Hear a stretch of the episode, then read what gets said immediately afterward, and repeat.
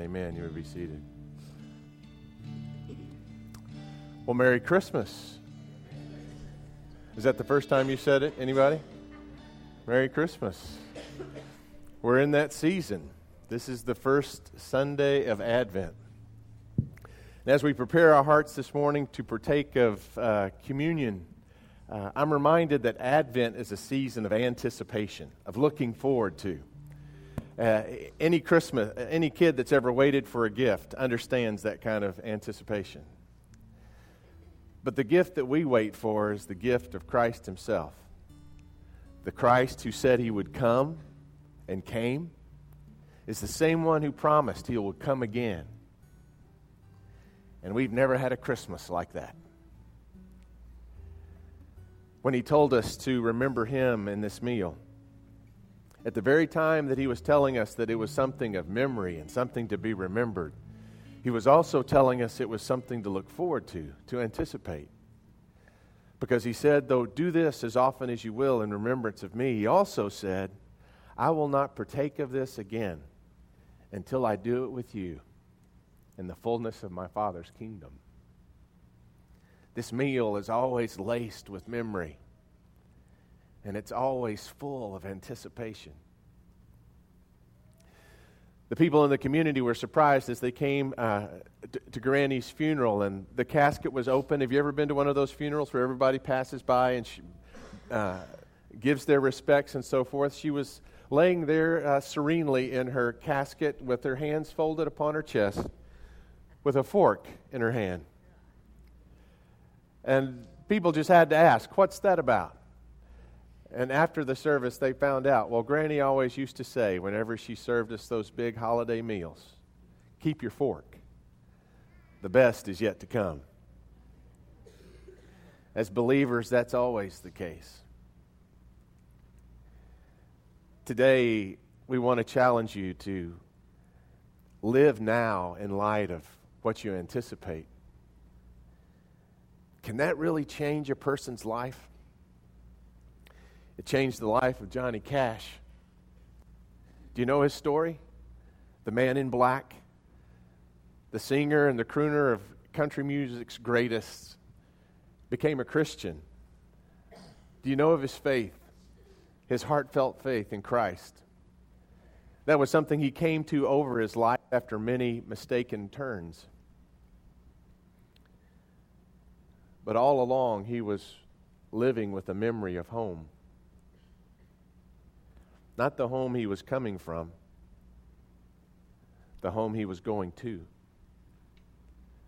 His brother Jack died when he was young. It was a mill accident. He fell across a, a, a, mill saw, a table saw.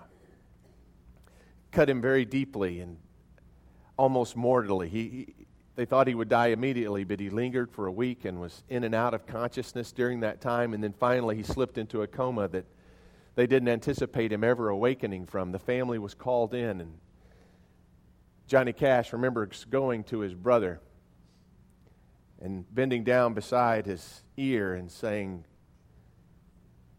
Jack, I love you. And that's all he could get out. He turned around and his mother and his father were on their knees where they had been the whole day and they would not budge. At 6:30 a.m. the next morning, Jack unexpectedly awoke vividly conscious. And he turned to his mom by his bed, who was there weeping in her prayers for her son that she knew she was about to lose. And he said, Oh, Mama, don't cry for me. Don't cry for me. Did you see the river? She said, No, son, I didn't, I didn't see the river. He said, I was, I was going down the river, and there was fire on one side and this beautiful city on the other. Mom, do you hear him singing? Do you hear the angels singing? She said, No, Jack, I, I can't hear the angels. He says, Oh, Mom, you've got to hear the angels. Can't you hear the angels in that city? is so beautiful. I'm going towards it, Mom. I'm, I'm going there. Oh, Mom, you must be able to hear the angels. No, son, I can't. I, I don't hear the angels. Oh, Mom, I wish you could hear the angels sing. And he closed his eyes. And he was gone. He was home. Do you know where this life is heading? Johnny Cash couldn't get away from that memory. It was a memory that became something that he anticipated until that anticipation eventually took over the shaping of his life. And the man in black today wears a spotless white robe. There's one that's fit for you. It awaits you when you get home. And this, my friends, is food for that journey. On the night in which he gave himself up for us, Jesus took bread and he gave thanks to you, our Father, and he broke the bread. And he gave it to his disciples and he said, Take and eat. This is my body, which is given for you. Do this in remembrance of me. And likewise, after supper, Jesus took the cup and he gave thanks to you, Lord, and he gave it to his disciples. And he said, Take and drink from this, all of you, for this is the cup of the new covenant poured out for you and for many for the forgiveness of sins. Do this as often as you drink it in remembrance of me. And so, Lord God, we pray that you pour out your Holy Spirit on these gifts of juice and bread and upon us, your people, that as we partake of this, your body and your blood, that we would become, by the washing of your Spirit, your body alive.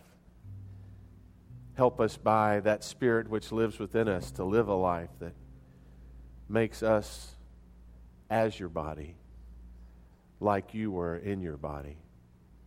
We thank you that you're among us now. Father, we pray that the anticipation of being fully, fully yours and fully who your Spirit will make us would draw us not only to Christmas, but to the Christ of Christmas.